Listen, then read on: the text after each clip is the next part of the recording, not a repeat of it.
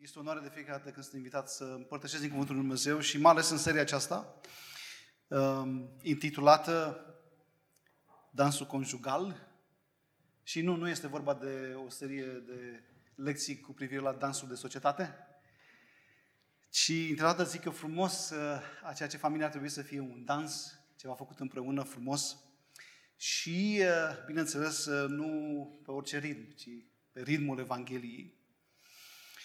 Aș vrea să citim împreună, să privim asupra textului din Efeseni, capitolul 3, versetul 14 la 20, care este de fapt, ne prezintă o rugăciune a Apostolului Pavel. Efeseni, capitolul 3, versetul 14, pentru că din și din Efes, Efes, dar cred că este potrivită pentru fiecare dintre noi și dacă aș fi să fac o rugăciune pentru noi, aceasta ar fi cu siguranță rugăciunea. De aceea îmi aplec genunchii înaintea Tatălui Domnului nostru Isus Hristos, din care își primește numele orice familie. Și mă rog ca, potrivit cu bogăția slavei sale, să fiți întăriți în putere și prin Duhul Lui în omul lăuntric, astfel încât Hristos să locuiască prin credință în inimile voastre, pentru ca, fiind înrădăcinați și întemeiați în dragoste, să puteți înțelege împreună cu toți Sfinții care este lărgimea, lungimea, înălțimea și adâncimea dragostea lui Hristos, bineînțeles, și să puteți să cunoașteți dragostea lui Hristos care întrece cunoașterea, ca să fiți umpluți de toată plinătatea lui Dumnezeu, a Lui care poate să facă nespus mai mult decât tot ce cerem sau ce gândim, potrivit cu puterea care lucrează în noi, a Lui să fie slava în biserică și în Hristos Iisus, în toate generațiile, în vecii vecilor. Amin. Duminica trecută am uh, început o serie de mesaje intitulată Dansul conjugal, în ritmul Evangheliei, o serie menită să sublinieze importanța Evangheliei în relație de cuplu. Fie înainte de căsătorie, fie după căsătorie, sau mai ales după căsătorie, aș spune eu. Astfel, data trecută am plonjat în această serie, împreună cu fratele Nicu Sotir, trecând de la bază până la realitate răspunzând împreună cu el la două întrebări practice. Asta mi-a plăcut foarte mult la mesajul fratelui. Două întrebări practice. Cum ajungem să avem așteptări realiste de la căsnicie? Adică cum ajungem pe tărâmul basmelor? Cum facem de ajungem să gândim și să credem lucruri nesănătoase? Asta e unul din lucrurile pe care personal în uh, consilierea premaritală pe care de-a lungul anilor am făcut-o cu diferite cupluri, am văzut că e necesar să cei doi să știe dinainte. Și nu numai, dar dinainte e bine de știut. Că avem, vrem sau nu vrem să credem, să recunoaștem, avem așteptări realiste cu privire la căsnicie. A doua întrebare a fratelui, uh, la fel de practică și vine normal oarecum, cum revenim la realitate? Identificând în viața noastră așteptări realiste, nesănătoase cu privire la viață și mai ales viața de cuplu. Care sunt pașii pe care trebuie să-i facem pentru a ne scutura de așteptările realiste, de ideile acestea nesănătoase cu privire la viața de familie. Apropo de întrebări, îmi plac întrebările. Căci ele cred că sunt un mod sănătos de a ajunge la adevăr. Dar consider că există și întrebări greșite.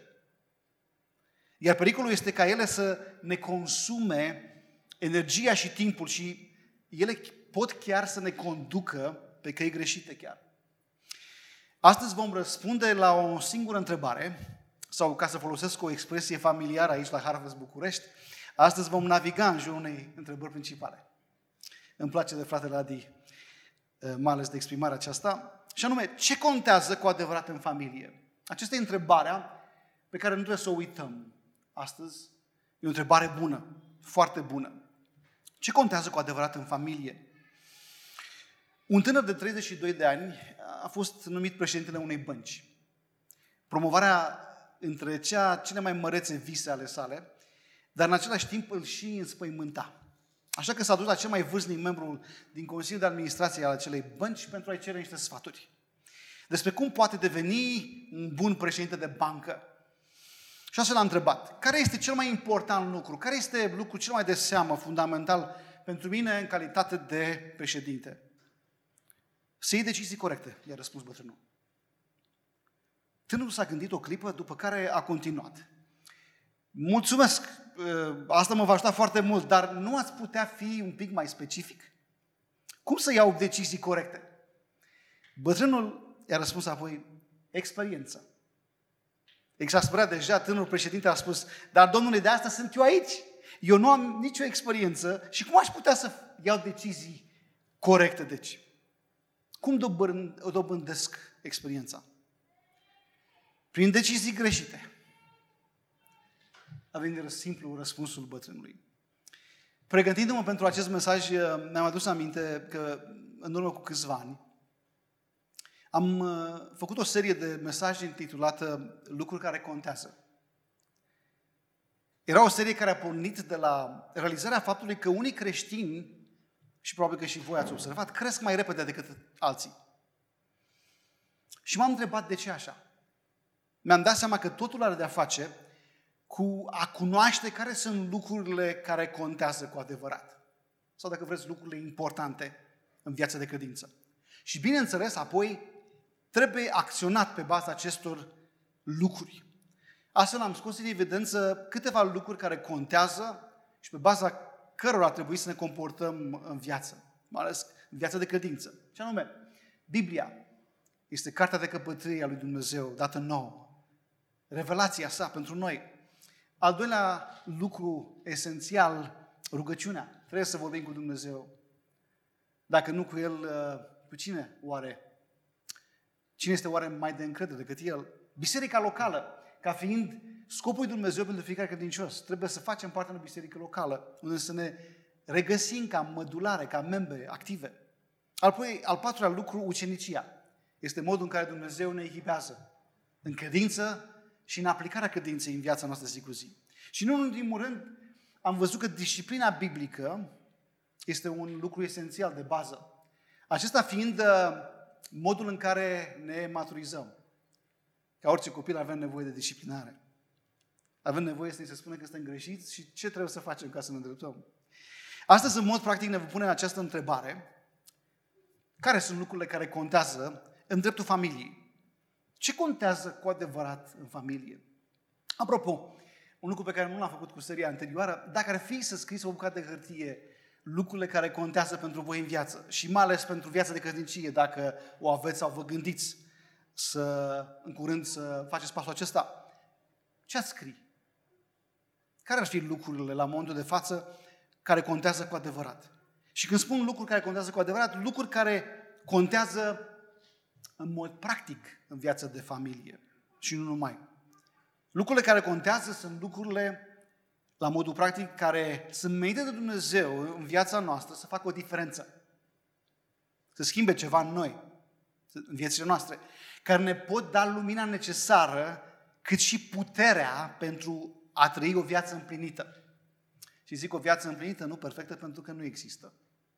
Pe pământul acesta suntem împliniți doar prin Hristos, prin El și prin mic altceva. Și o să revenim la acest lucru imediat.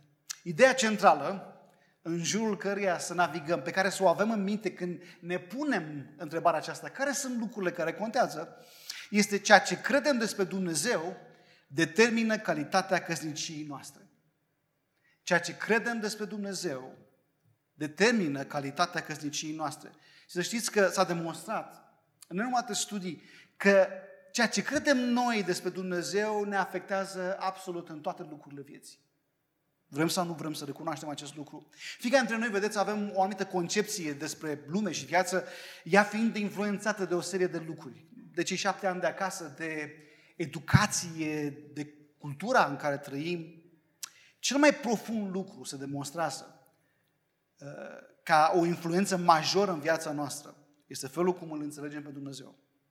Pentru că ceea ce credem despre Dumnezeu ne influențează gândirea, ne influențează deciziile și ne influențează scopul. Gândire, decizii și scop în viețile noastre, în aspectele vieții noastre. Astfel, fiecare dintre noi, vrem sau nu vrem, suntem teologi. Asta e o idee împrumutată de la Dave Harvey și uh, în cartea sa, când păcătoșii spun da, cred că a citit săptămâna aceasta capitolul 1, el spune acest lucru. Fiecare dintre noi vrem sau nu vrem, suntem niște teologi. Întrebarea corectă în dreptul acestei idei este ce fel de teologi suntem.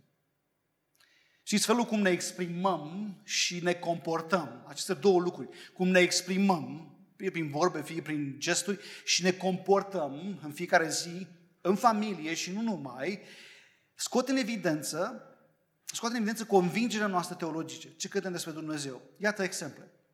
De exemplu, ceea ce spunem despre noi, cine suntem noi, identitatea noastră, arată ce credem de fapt despre modul cum Dumnezeu ne-a creat. De asemenea, ce spunem despre nevoile noastre și felul în care le prioritizăm în viața noastră în zi, fiecare zi, arată despre ce credem noi, despre caracterul lui Dumnezeu. Cum este El pentru noi. Da?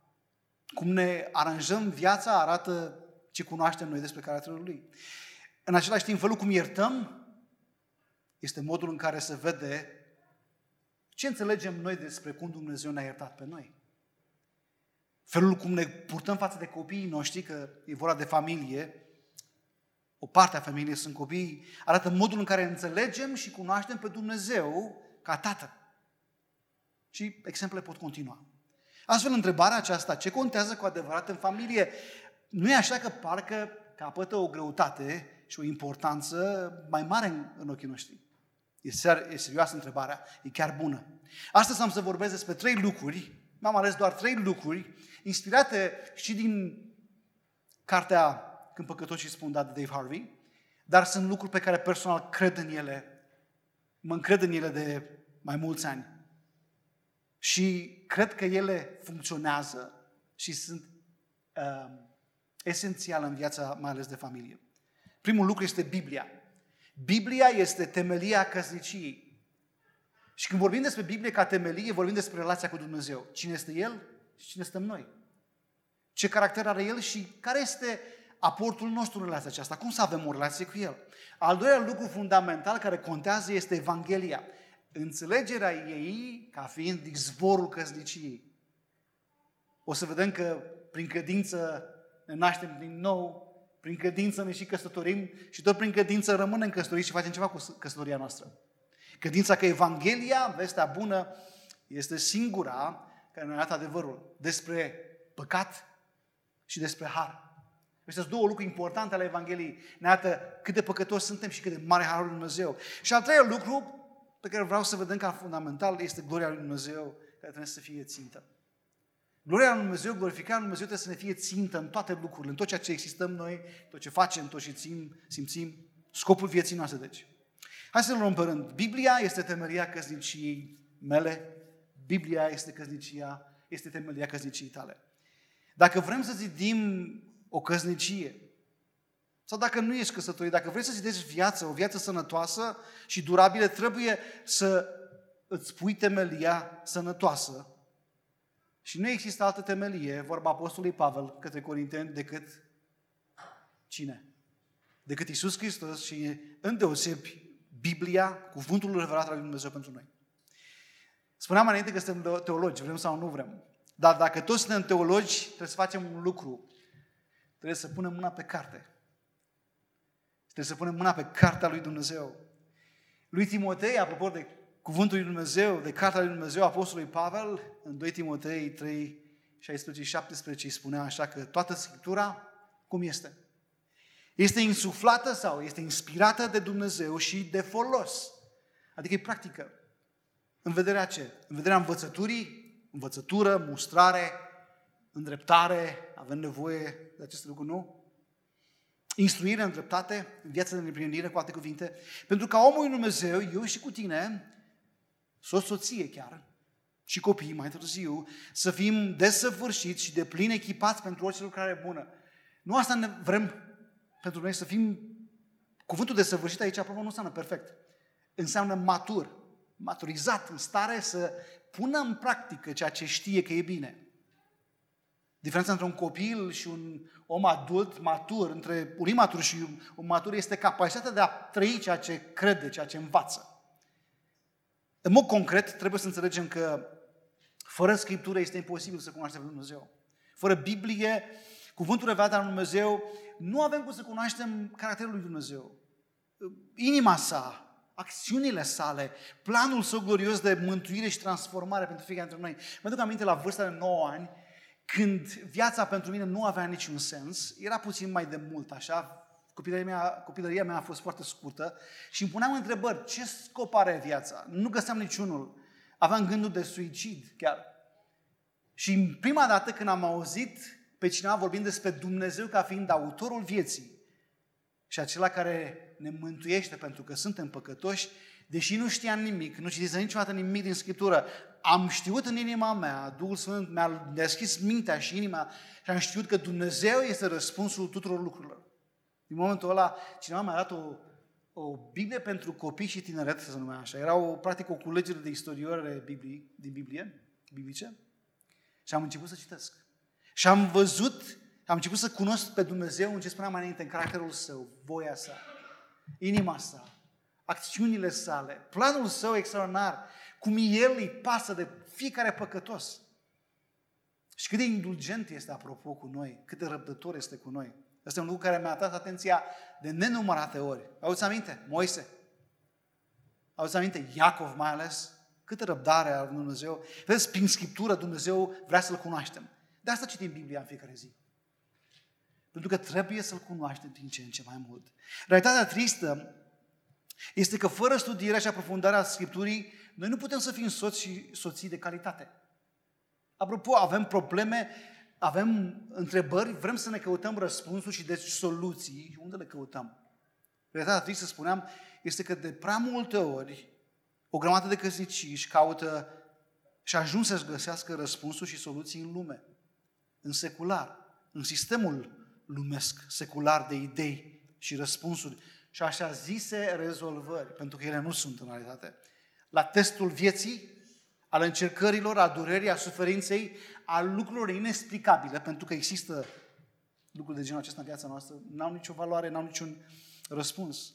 Dar oare, apropo de probleme, întrebări, ce mai poate însemna în lumea noastră, care are potenția de a ne răspunde și da soluții, o căsătorie, o viață de familie în lumea aceasta în care omul a renunțat la adevărul lui Dumnezeu.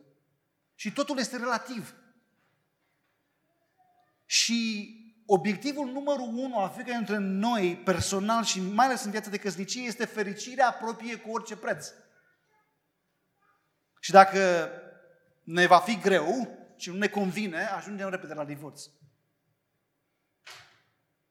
Oare ce poate însemna căsătoria și viața de căsnicie? Mai nimic, vă spun eu. Apostolul Pavel, nu la întâmplare, spunea că dicioșii din Roma, într-o societate asemănătoare foarte bine cu a noastră, Spunea, nu vă conformați acestui veac. Roman 12 cu 2. Nu vă conformați sistemului lumii, cu alte cuvinte, valorilor lor, ci lăsați-vă transformați, este cuvântul cheie, cum? Prin reînnoirea minții voastre, ca să puteți discerne ce este cel mai important. Voia lui Dumnezeu, care este bună, plăcută și desăvârșită.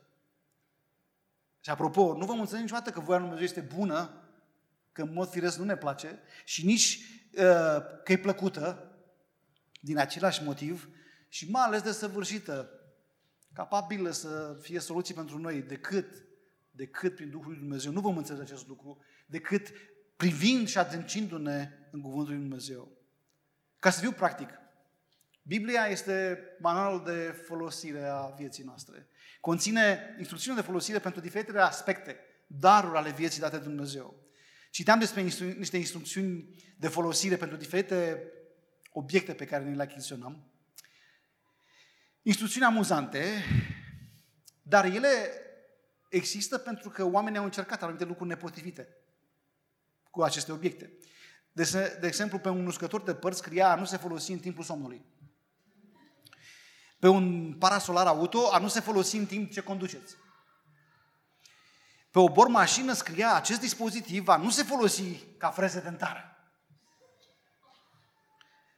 Pe un cuptor cu microunde scria nu se folosi la uscarea animalelor de companie. E extraordinar ce putem să încercăm, ce ne trece prin cap. Pe un costum de Superman pentru copii scria purtarea acestui costum nu asigură calitatea de a zbura.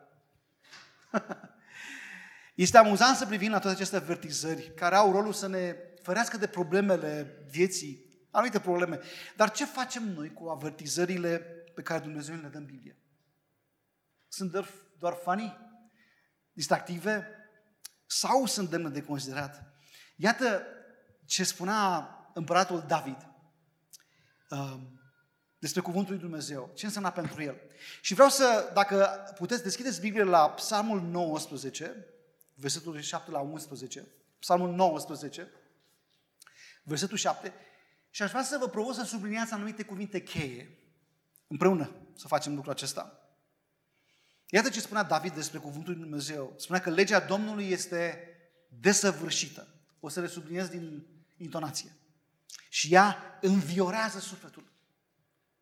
Mărturia Domnului este demnă de încredere și ea înțelepțește pe cel neșiutor. Orânduirile Domnului, adică tot cuvântul lui Dumnezeu, cuvintele Lui, sunt drepte. Ele îmbucură inima. Porunca Domnului este curată. Ea luminează ochii. Teama de Domnul este curată și ea rămâne pe vecie. Judecățile Domnului sunt adevărate. Toate sunt drepte. Într-o lume, apropo, plină de dreptate, iată răspunsul pentru dreptatea adevărată. Judecățile Domnului. Ele sunt mai de, de dorit decât aurul, decât mult aur curat. Sunt mai dulci decât mierea, decât picul din faguri. Chiar și robul tău este instruit prin ele. Când le păzește, ce se întâmplă? Are o mare răsplată. M-am uitat așa uh, în, în aceste versete și într-o, într-o dimineață mi-a plăcut așa de mult aceste adevăruri încât am făcut un cântec pe aceste versuri. Dumnezeu ne arată prin cuvântul Său tot ce avem nevoie. În cuvântul Său avem tot ce avem nevoie. Nu avem nevoie, nevoie de înviorarea sufletului. Când ne trezim dimineața cu fața la cearșaf, de unde ți iei înviorarea, apropo? Sper că de unde știri. Că ajunge sigur la psihiatru. Avem nevoie de încredere, de lucruri de încredere. Cine ne poate fi de încredere? Cine poate fi mai de încredere decât ceea ce spune Dumnezeu? Lucrul acesta uh, care spune aici, când viața ne este amară, cu ce ne îndulcim? Spune David, cuvântul tău, cuvintele tale sunt mai dulci decât mierea din fagor. Ce frumos spus. Și apropo, vrem să fim răsplătiți pentru viața noastră bună. Dumnezeu ne-o promite. Atunci spune când robul tău se lasă instruit de cuvântul Dumnezeu. Vedeți, Biblia pe bune este un lucru care contează la modul practic, zilnic în viața noastră. Cineva spunea, așa de frumos despre Biblie, în timp ce unele cărți informează și altele reformează, numai Biblia transformă. Și vedeți, asta este invitația lui Dumnezeu prin Biblie în fiecare zi. O deschidem, ne rugăm, îi cerem lui Dumnezeu să ne vorbească și Dumnezeu nu ne promite că ne face capul mare, ci promite că are puterea să ne transforme gândirea noastră, asta e pocăința metanoia, o gândire nouă, și apoi ne dă puterea să împlinim ceea ce dorește El. Vă spun eu, viața arată altcumva. Sună bine viitorul. Nu mă refer la reclama aceea. Viitorul de familie mai ales sună bine. În mod practic, Biblia este temelia căsniciei și vreau să vă arăt cum. De exemplu, Biblia dă sens căsniciei. Într-o lume care fiecare și are povestea de cum a apărut în lumea aceasta și mai ales povestea lui părerea lui despre cum ar trebui să fie familia, Biblia ne face cunoștință cu autorul căsniciei, cu Dumnezeu. Biblia de asemenea ne dă o semnificație glorioasă și eternă în căsătorie. Știți care este frumusețea? Eu și soția mea aveam șansa să vedem cum este Hristos cu biserica. Ce reprezintă El pentru biserică, trebuie să reprezintă mai întâi pentru mine și pentru partenerul de viață și pentru copiii noștri. Este o frumusețe practică o invitație permanentă care Dumnezeu, pe care Dumnezeu ne o face în fiecare zi. Decât să ne gândim, oare cum aș putea, ce jucărie să mai încumpăr, cum aș putea să fiu mai fericit astăzi și ce ar putea să facă partenerul meu și copiii mei pentru mine ca eu să mă simt mai fericit un pic? Ce jucărie să ne mai cumpărăm? Apropo de jucării, toți avem, diferența e prețul. Biblia ne prezintă de asemenea siguranța și durabilitatea pe care Dumnezeu o oferă căsnicii. Mi-a plăcut o idee foarte mult la Dave Harvey în cartea sa și poate o redescoperiți, vă amintiți împreună cu mine. El spunea așa că siguranța și durabilitatea căsniciei, și mă refer nu numai în căsnicie, dar în viața noastră, vine nu neapărat din performanțele noastre față de Dumnezeu, ci siguranța și durabilitatea pe care Dumnezeu ne-o dă se bazează pe caracterul și credincioșia sa față de noi. nu e așa că e frumos? Adică nu este în funcție cât de câte bile albe am luat astăzi, eu ca soț. Oricum, niciodată nu sunt de ajuns. Știți prea bine, soți, da? Sunt două categorii de bărbați la capitolul ăsta, unii își dau seama și alții nu, cine e șeful. Um, deci, siguranță și durabilitate, nu așa că asta ne dorim. În viața noastră personală și mai ales în viața de căsnicie. Dar când ele se bazează pe performanța noastră ejale, nu o să fim niciodată de ajuns să ne asigurăm. Dumnezeu însă spune, eu sunt credincios. Eu sunt credincios chiar și atunci când voi nu sunteți credincioși. nu așa că sună bine? Deci, vrem să fim siguri pe noi, pe ce avem, pe, sigura, pe atmosfera din familie, pe, pe siguranță, pe credincioșie. Haideți să privim din ce în ce mai mult la Dumnezeu, să urmărim asta în aprofundarea Scripturii, să urmărim cu îndelenicirea, aș putea spune, cu înțelepciune, cum Dumnezeu e credincios față de noi. Și atunci vom fi bine. Cu privire la importanța Bibliei uh, pentru căsnicie, uh, Dave Harvey folosește o, folosea o, un exemplu al unui inginer de calculatoare. Cum el creează un anumit program de calculatoare și spune că el este, deci, autoritatea în măsură să explice cum funcționează programul respectiv și să și instruiască pe alții cum să-l folosească, da? Și Dave Harvey concluzionează spunând așa. Dumnezeu a creat programul căsătoriei. Tot el a scris și manualul de operare și este consecvent în dorința de a-l explica, de a ni-l explica.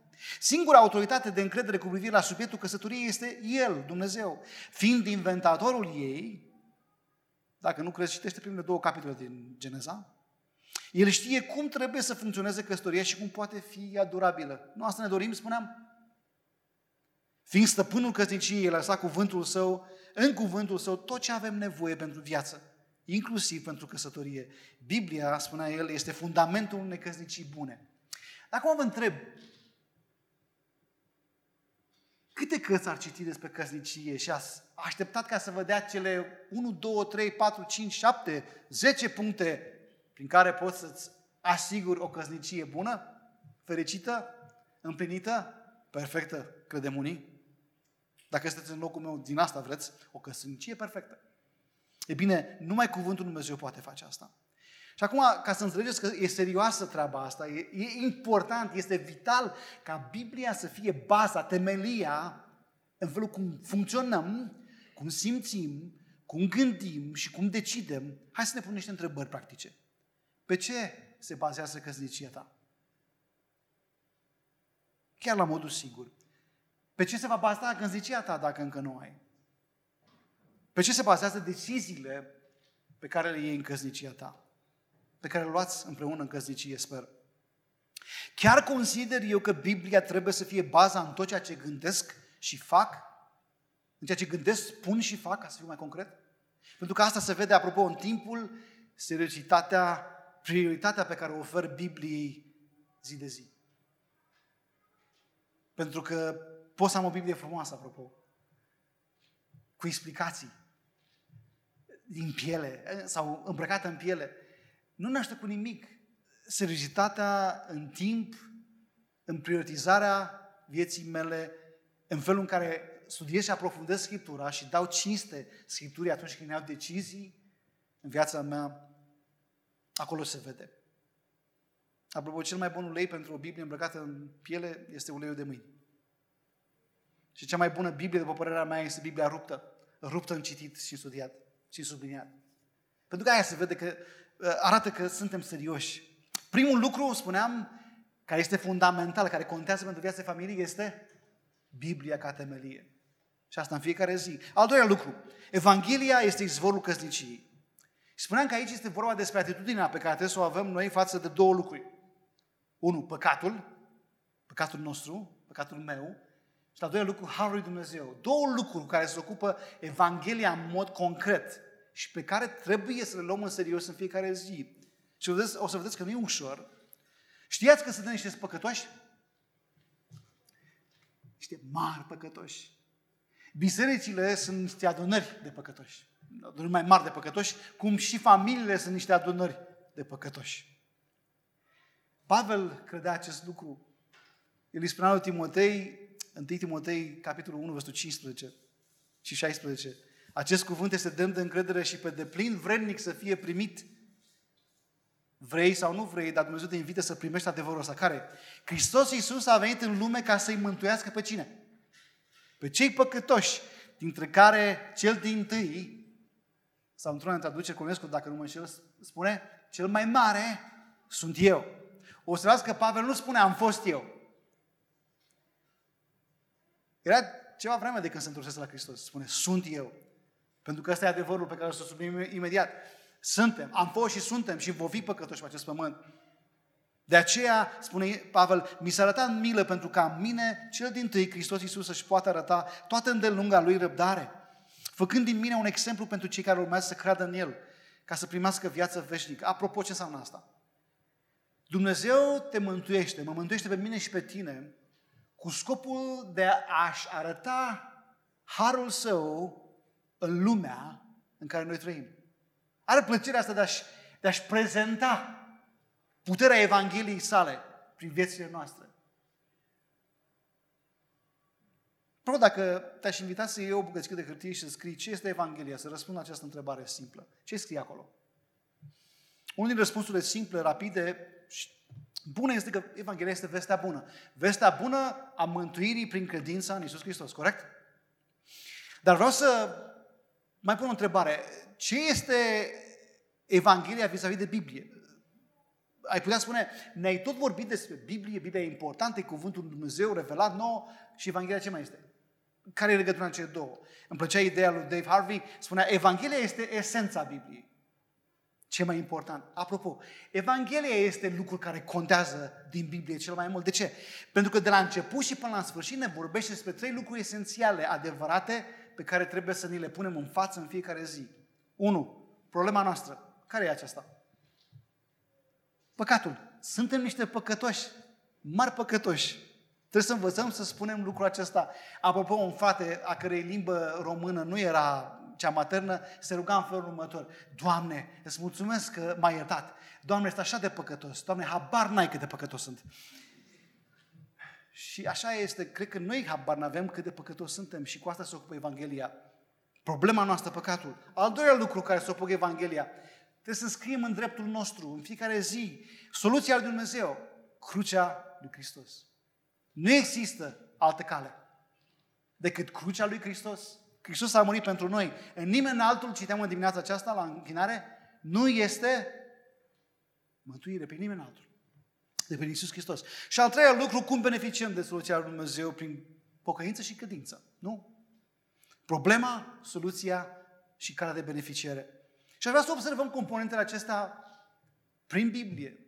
Noi așa că de la început vedem că Dumnezeu a creat pe bărbați și pe femeie, da? Și a făcut o familie și a pus într-o relație extraordinar de frumoasă cu el. În fiecare zi se întâlneau. Cine spune asta? Acea parte a Evangheliei în care face cunoștință cu autorul și cu scopul căsniciei. Apoi vedem că primii oameni și-au luat viețile în mâinile lor și au păgătuit împotriva lui Dumnezeu, n-au ascultat și relația lor a fost ruptă prin păcat. Și de atunci orice om venind în lume moștenesc această problemă a păcatului. Deși avem imago Dei în noi, imaginea lui Dumnezeu în noi, este spartă, este crăpată acest chip. Numai Hristos îl poate reface. Hristos în noi. Și în al treilea rând, restul capitolului Bibliei până la sfârșit, de la capitolul 4 încolo, da? Capitolul 3, de fapt, dacă să, să mă gândesc, de la prima promisiune făcută șarpelui de mântuirea noastră, salvarea noastră, vedem soluția lui Dumnezeu la modul practic. Cum putem beneficia? Prin tot ce există în Biblie, prin lege, prin fiecare lege, prin fiecare exemplu de erou, cum îi numim noi pe oamenii lui Dumnezeu, Dumnezeu ne vorbește despre cine? Despre Hristos ca fiind soluția finală, soluția adevărată. Despre El ne vorbesc toate aceste lucruri. Acum însă vorbim despre un lucru foarte important cu privire la Evanghelie, ca izvor al căsniciei. Facem o mare greșeală fiecare dintre noi. Mai devreme sau mai târziu și sper ca de astăzi să o luăm în serios și să nu mai facem. Știți care e greșeala aceasta? Ne depărtăm de Evanghelie. Adică de, de adevărul ei. De ce spune despre păcat, despre noi ca păcătoși, de soluție care trebuie să rămână Hristos și despre beneficierea prin pocăință și credință. Ăștia sunt lucruri care trebuie să rămână personal. Nu ne depărtăm, o părăsim Evanghelia. Poate vă întrebați de ce sau cum facem treaba asta. Păi renunțăm la Evanghelie pentru că credem că nu ne mai trebuie. Și de fapt ce facem? Credem că e valabilă doar pentru început, pentru evangelizare și pentru convertirea omului, nu? Atunci îi spun omului că are o problemă, Hristos a murit pentru păcatele lui și că prin credință, prin pocăință, poate beneficia de iertare și poate deveni copilul Lui Dumnezeu. Dar apoi, zicem noi, avem cumva ideea asta împrumutată din lumea asta neștiutoare și neobosită pentru ceva nou, vrem să trecem mai departe. Oare câte sunt modurile în viața noastră când noi ne depărtăm de Evanghelie, trecem la ceva nou? Și zicem noi, oare, păi sună interesant cartea asta de cinci moduri în care să-ți îmbunătățești viața personală și dezvoltarea personală. Și zicem, hai să încercăm și pe asta. E o gravă greșeală. Evanghelia nu trebuie să ne depărtăm de ea. Îmi plac cuvintele unui om al Dumnezeu legate de acest adevăr. Spunea el la începutul vieții mele de credință, am crezut că Evanghelia este mesajul prin care câștigi oamenii pentru Hristos. Apoi, prin ucenicizare, am crezut că treci la lucruri mai adânci, în ghilimele. Ce greșeală! Niciodată nu trebuie să trecem dincolo de Evanghelie, ci ne adâncim și ne înălțăm în Evanghelie, dar niciodată nu trecem dincolo de ea. P.J. Miller. La modul concret, prin Evanghelie înțelegem noi că deși suntem salvați prin credința în Isus Hristos, noi rămânem păcătoși. Dintre care cei mai mari, cel mai, cel mai mare, spunea Apostolul Pavel, sunt eu. Suntem păcătoși, dar prin Evanghelie înțelegem că ea este puterea lui Dumnezeu nu doar de mântuire, dar și de a ne opune păcatului, de a ne asculta pe Dumnezeu și nu firea noastră păcătoasă, nu de lume, de oameni. Prin Evanghelie, apropo, înțelegem izvorul nesecat al Harului Dumnezeu pentru noi, ci implicit pentru familia noastră. Vedeți, prin Evanghelie înțelegem că suntem păcătoși, că Hristos rămâne soluția, dar apropo, la modul practic, prin Evanghelie înțelegem că Harul este izvorul nesecat al lui Dumnezeu pentru noi. Vedeți, uh, doar înțelegând acest lucru și apoi trăindu-l, aplicându-l în fiecare zi, vom ajunge la un anumit lucru foarte important despre care predicatorul puritan Thomas Watson spunea așa de frumos. Atâta timp cât păcatul nu este amar, Hristos nu va fi dulce. Atâta timp cât păcatul nu este amar, Hristos nu va fi dulce. Vedeți, acesta este lucrul cel mai important. Și este cel mai greu de făcut pentru noi, trebuie să recunoaștem. Soluția sau cheia pentru o căsnicie împlinită, cu adevărat fericită, este tratarea problemei noastre, păcatul. Trebuie să învățăm să-l tratăm în fiecare zi. Apropo, nu este ușor acest lucru, este greu să recunoști în fiecare zi că păcatul tău este problema, nu al ei, sau, mă rog, al lui, păcat. Nu, păcatul meu este problema. Și să recunosc asta că el duce la nefericirea, la neîmplinirea, la problemele cauzate în familia, în familia noastră. Nu ne ajută cu nimic să ne scoatem ochii, în sensul de a ne arăta păcatele unui altuia. E important acest lucru. Dar el trebuie făcute cum? Cu realizarea că Evanghelia ne spune că fiecare noi suntem păcătoși și că avem nevoie în fiecare zi de harul dulce al Dumnezeu. E, când realizăm lucrul ăsta, când punem Evanghelia ca o oglindă în care ne uităm în fiecare dimineață, în fiecare zi, în dreptul fiecărui probleme, aspect al vieții noastre, și ce se întâmplă? Dumnezeu ne dă amărăciunea păcatului. El face ca păcatul să nu ne mai placă. Și care e problema cu noi? În fire ne place păcatul. Am o vorbă pe care o spun din când în când și spun așa, cu toții suntem păcătoși. Fiecare dintre noi avem cel puțin un păcat care reprezintă viciu în viața noastră. Nu ne place să vorbim despre el. Dar oare nu ne poate fi Evanghelia mai puternică, mai adevărată și mai de de viață decât în dreptul acestui adevăr, decât faptul că suntem păcătoși? Și că avem nevoie disparată de Harul lui Dumnezeu. Dar numai Evanghelia pe care trebuie să ne o predicăm în fiecare zi, ați auzit bine, trebuie să ne o predicăm. Da, suntem păcătoși, dar Hristos este mai mare decât păcatul nostru, a murit pentru păcatul nostru și El ne poate da putere, ne eliberează prin adevărul Său și ne dă putere să trăim pe voia Sa. Când facem acest lucru în fiecare zi, ne va fi amar păcatul și dulce, din ce în ce mai dulce Harul lui Dumnezeu. Vreți lucrul acesta? Vrem lucrul acesta pentru noi.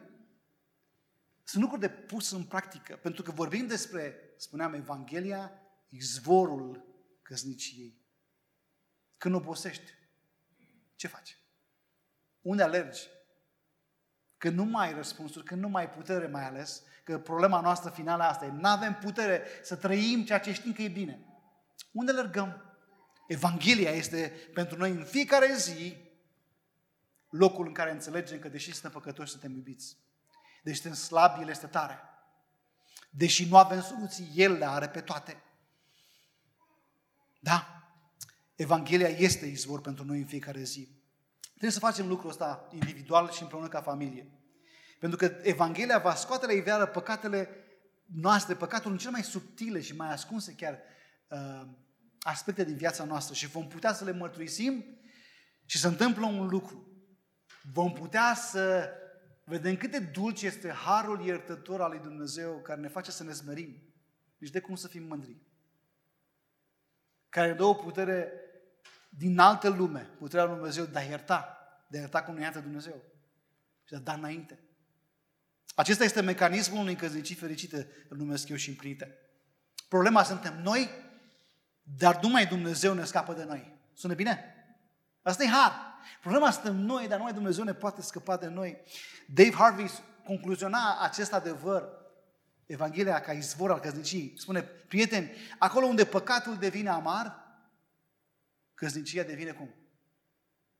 Dulce. Ăsta e adevărul pe care Dumnezeu vrea să-l experimentăm în fiecare zi. Al treilea rând, pe lângă Biblia ca fundament, ca temelie și Evanghelia ca sursă, ca izvor de viață, pentru iertare, pentru putere, da? Gloria lui Dumnezeu trebuie să fie ținta căsniciei. Aici vorbim despre scopul vieții. Cu siguranță ați auzit aceste cuvinte. Dumnezeu ne-a creat pentru gloria sa. L-am auzit cu toții, nu? Și este adevărat. Dar trebuie să ne întrebăm concret, este glorificarea lui Dumnezeu scopul existenței mele?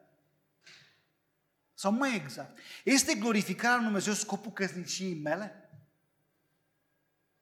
Dacă nu este așa, vreau să fie așa? Dacă nu ești căsătorit, spre exemplu, și te gândești, poate ești în prag de căsătorie, vrei ca glorificarea lui Dumnezeu să fie scopul căsniciei tale? Pentru că dacă vrem să fie așa, să știți că lucrurile se vor schimba în viața noastră. Poate întreb cum. Iată cum schimbă glorificarea lui Dumnezeu ca țintă, ca scop în viața noastră, familia noastră. În primul rând, simplifică viețile noastre. De câte ori n-am auzit că Dumnezeu e complicat, că Biblia este greu de înțeles, grea de înțeles. Chiar săptămâna trecută vorbeam cu cineva cu profesor de matematică, îmi spunea, nu, nu citesc Biblia, că mi-e frică, că nu o înțeleg.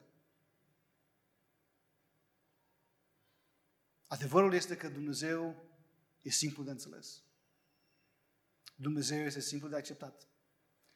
Problema e metoda prin care înțelegem și îl acceptăm. Prin credință. Și aceasta nu vine la noi, spune Apostolul Pavel. E darul lui Dumnezeu. Dar când facem din glorificarea lui Dumnezeu ca scop al vieții noastre, fie singur, fie în familie, când facem din asta scop, se implică viața noastră. Viața nu mai este despre noi, ci este despre Zice stare. Este despre El. Viața nu mai este despre noi, viața este despre El. Dacă este despre El, iată ce se întâmplă. E ca un domino. Lucrurile se mișcă și se influențează unul pe, pe celălalt. Dacă este despre El, atunci este vorba despre voia sa. Și nu despre voia, nu este despre voia noastră. Dacă este despre El, atunci este vorba despre planurile sale și nu despre planurile noastre. Agenda Lui, nu agenda mea, dacă este despre El, atunci este vorba despre împărăția sa și nu despre împărăția noastră. Într-o altă carte foarte bună, care vă fac referință, și fratele Nicu Sotir făcea referință, la ce te așteptai de Paul Tripp, el vorbește, am dat într-unul din capitolele sale, despre împărăția noastră. Despre cât de urâtă, meschină, ascunsă, întunecată este împărăția noastră. Unde eu și cu tine, sau cum spune americanul, me, myself and I, eu cu mine și cu mine însumi, suntem regi. E ce vreau eu, cum vreau eu, când vreau eu, totul despre mine. Dacă este despre El, dacă este despre glorificarea Lui, Atunci este vorba despre împărăția sa și noastră și nu ne rugăm, Doamne, vie împărăția ta după cum vrem noi, ci după cum este în cer să fie și în familia noastră. Așa devine rugăciunea aceasta, la modul practic. Dacă este despre el, atunci este vorba despre cer și nu despre pământ, despre casa lui, care e destinația noastră. Pentru că Iisus a spus, mă duc să vă pregătesc un loc acolo unde sunt eu, să fiți și voi. Despre asta e vorba. Mi-a plăcut uh, de asemenea modul în care Dave Harvey uh, scria în capitolul acesta 1 pe care sper că l-a citit, dacă nu să o faceți din cartea Când păcătoși spun da, despre acest al treilea lucru care contează. Glorificarea lui Dumnezeu ca țintă. El spune așa, căsnicia nu a fost doar inventată de Dumnezeu, ci ea aparține lui Dumnezeu. El este cel care stăpânește scopurile, planul și obiectivele ei. Ea există în realitate pentru el, mai mult decât pentru tine. O să că el nu spune nu pentru tine, nu. Pentru el mai mult decât pentru tine, pentru mine, sau pentru soț, sau pentru soție. Wow! Ce bine spus! Vedeți, asta e unul din adevărurile pe care mulți creștini nu știu. Căsnicia a fost făcută de Dumnezeu să aparțină Lui. El este singurul care poate drămui în viețile noastre și face ceva cu ea prin viețile noastre.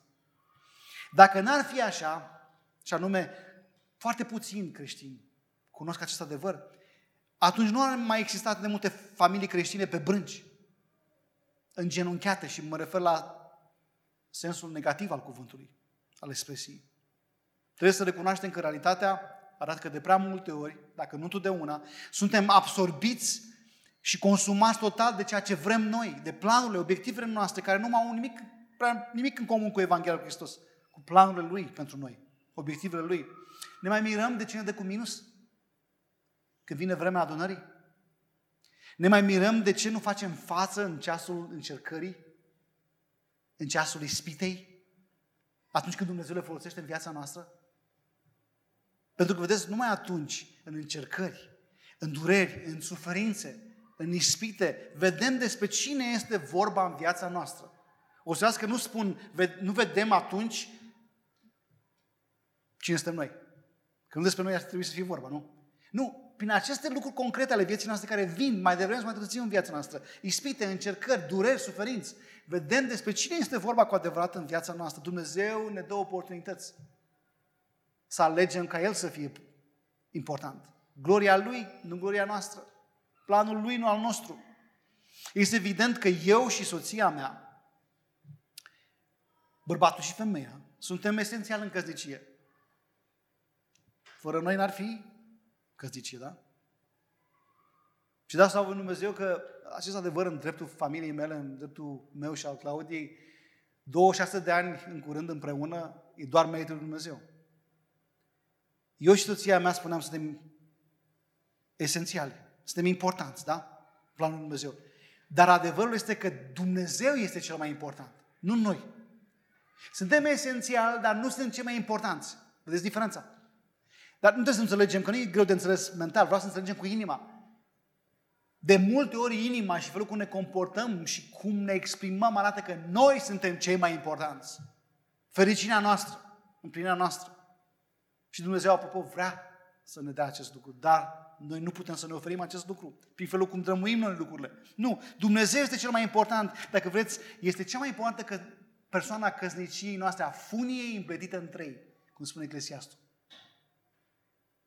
Cu el nu se rupe funia ușor, spune acolo. Eclesiastul 4 cu 12. Și am concluzionat așa, în dreptul acestui adevăr. Dumnezeu e cel mai important. Să începe viața de căsnicie cu Dumnezeu este mai ușor. Dar să trăiești pentru El în fiecare zi o căsnicie este mai greu. Este de fapt imposibil de realizat fără ajutorul Lui. De aceea avem adevărul Evangheliei, avem Scriptura și puterea pe care o dă Duhul Sfânt ca să putem să împlinim voia Lui. Am zis că vreau să fiu practic și să vă dau trei exemple despre cum e o căsnicie despre noi, despre ei și cum e căsnicia despre Dumnezeu. Deci gata, trei exemple. Ați obosit? Faceți lucrul ăsta. Oxigenează creierul, dacă nimic altceva. Și e aer condiționat aici, ce bine. Gândiți-vă cum e afară și e bine că suntem aici. Primul exemplu, el și ea se concentrează pe romantism când încep căsnicia. Nu? Crezând că în felul acesta se vor cunoaște mai bine și vor reuși să-și împlinească toate dorințele și nevoile pe care le au și le simt din plin. El și ea se concentrează pe romantism. Pentru că arde. Păi dacă arde, trebuie să oprești cumva focul ăsta, nu? Întrebarea este, cum stingi un foc care este de natură spirituală dacă tu ești doar muritor? Doar un om. Cum îl stingi, frate? Doar când este despre el, înțeleg că problema mea este păcatul și din cauza lui sunt nemulțumit, neîmplinit, incomplet. Căsnicia nu mă poate face lucrul, nu, poate, nu poate face lucrul acesta de la sine. Domnul să-ți fie desfătarea ta, spune salmistul, și El îți va da un microfon. Îți va da ce-ți dorește inima, dorințele inimii tale. Domnul să fie desfătarea ta. Un al doilea exemplu. El este, el și ea se axează pe carieră. Acesta fiind o, nu fiind o problemă în sine, dar devine atunci când pe altarul căsniciei, eh, pe altarul carierei, pardon, cei doi se aplică pe ei și mai totul din viața lor. Timpul, banii, sănătatea, închinarea cu biserica lor, părtășia cu grupul de casă din care fac parte, totul este despre cine? Despre ei, planurile lor. Când este despre el însă, înțelegem că locul de muncă, cariera, împreună cu toate celelalte lucruri ale Dumnezeu din viața noastră normală, sunt tot o oportunitate pentru a sluji pe Dumnezeu. Pentru că fie că mâncăm, fie că bem, fie că facem altceva, inclusiv mergem la muncă, da? Pentru ce este? Trebuie să fie spre gloria lui Dumnezeu, spunea Pavel Corintenilor. Apropo, îmi place să spun, când trăim așa, suntem remunerați de două ori. N-ați vrea să fim plătiți de două ori? Mergi la muncă și mergi pentru Dumnezeu. Și zice colegul, bă, dar de ce ești așa fericit dimineața asta? Tu nu vezi că afară plouă?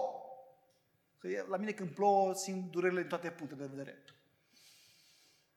Și totuși pot să fiu fericit. De ce? Pentru că fericirea, starea mea de bine, nu o dictează cum mă simt vremea, timpul probabil, ci Dumnezeu, scopul lui pentru mine, glorificarea lui. Al treilea exemplu, el și ea se concentrează pe copii. Și fiți atenți la exemplul acesta, pentru că suntem mulți dintre noi aici, ca familie, avem copii. L-am văzut în 25 de ani de păstorire în feluite moduri. Hai să facem copii! Că așa am înțeles că trebuie să populăm cerul. Da, copiii sunt o binecuvântare la Dumnezeu, o moștenire la Domnul, o răsplată, dar ei nu trebuie să devină un idol. Cum adică? Păi când el și ea, eu și cu tine, eu ca soț, tu ca soție, împreună, nu mai văd nimic altceva decât copilul, copiii lor, când totul în simțăminte și în decizie se învârte în jurul copilul, copilului lor și când pentru copii ajung să renunțe la părtășia cu frații, la studiul Scripturii, la închinarea publică cu biserica lor, vi se pare cunoscut? Uh, am avut familii care au dispărut pentru o vreme, pur și simplu. Și mi-am dus aminte. Au copii. Da. Și slujirea lor pur și simplu dispare din biserică, chiar și timpul de calitate între, dintre ei Vă dați seama cine este șeful în casa aceea? Ăla micu. Și nu e el de vină. Sau ea de vină. Pentru că totul e despre ei. Eu și cu tine, în familie, ca o soție, suntem divină, divini. Când este despre El însă, când Dumnezeu este despre gloria Lui, cei doi își amintesc că în fiecare zi Domnul este Tatăl lor. Și pe modelul său trebuie să-și facă copiii. Și mai concret, când este despre El, pentru tată și pentru mamă, adevărul stă așa. În fiecare zi cei doi își amintesc că prin harul Domnului au rol de părinți. Ne uitând că sunt și soț și soție. Și că au în grijă niște mici păcătoși, da, sunt mici păcătoși, în formare, care au nevoie să audă și să vadă, să audă și să vadă de la noi adevărul Evangheliei care îi poate mântui și pe ei la vremea hotărâtă de Dumnezeu. Învață pe, comic, pe copil de când? De mic calea pe care trebuie să meargă și când va îmbătrâni să depărta de ea. Frații mei, în încheiere, ce vreau să spun? Aceste trei lucruri sunt ocazii pentru noi să-L onorăm pe Dumnezeu. Să vedem cum ele cu adevărat sunt fundamentale. Pentru că Dumnezeu ne invită, în primul rând, să avem credință în El, în promisiunile Lui. Mai ales când viața este grea. În durere suferință, auzi aminte? poate chiar în discriminări, poate chiar în prigoniri, Poate chiar în lucrurile pe care nu le înțelegem în viața noastră, că pentru că sunt și în acelea. Vin, dacă n-au venit încă. Dumnezeu vrea să ne încredem în El. Ca Avram, care la vârsta de 100 de ani a avut un copil, deși el spune Scriptura că era mort. Dumnezeu ne invită să ne punem baza în Scriptură, să credem că Evanghelia e un izvor nesecat a Harului Dumnezeu și să-L glorificăm pe El, să ne încredem în El, în promisiunile sale. Apoi să ne închinăm. Lucrurile acestea, lucrurile acestea fundamentale ne invită să ne închinăm lui Dumnezeu. Și să o facem personal ca stil de viață, apropo, acolo învață copiii, acasă. Că e normal să mă rog la masă, e normal când vin acasă la muncă, spun, Doamne, îți mulțumesc că sunt din nou acasă. Copilul va vedea acest lucru și va simți acest lucru ca fiind adevărat. Face mai mult decât 100 de predici. Și apoi, apropo de închinare, să nu uităm de închinarea publică. Ca familie, Dumnezeu ne invită să construim biserica închinându-ne aici, public. Este display-ul, dacă vreți, este, este descoperirea pentru lumea aceasta a modului în care Dumnezeu este viu, prin noi, prin felul cum ne închinăm.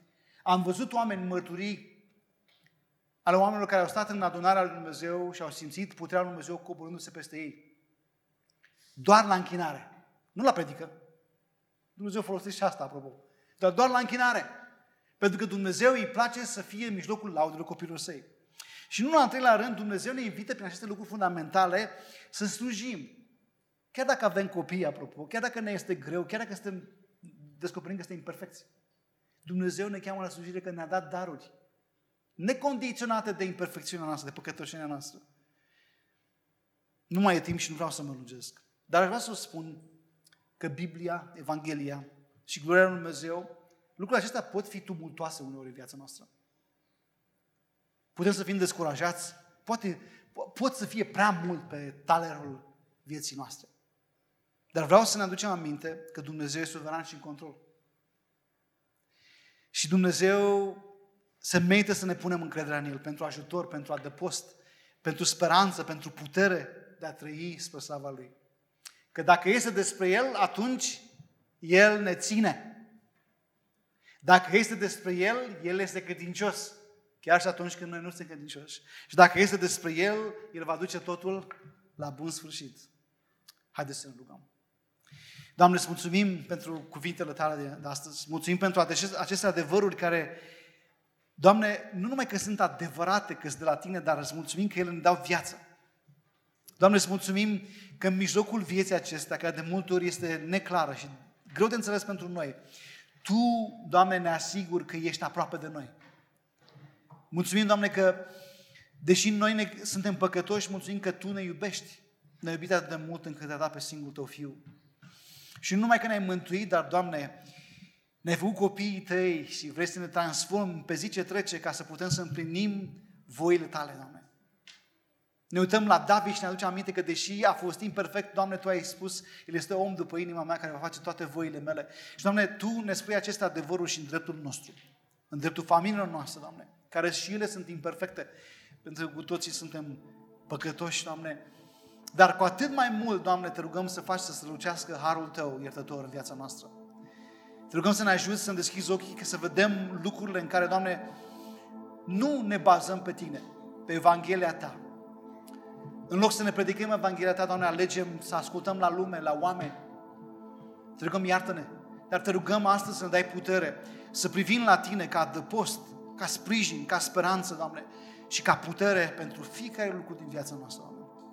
Mulțumim, Doamne, că Tu poți face mai mult decât știm să îți cerem noi astăzi și decât știm noi să ne gândim, Doamne, pentru că te rugăm în numele Lui Isus.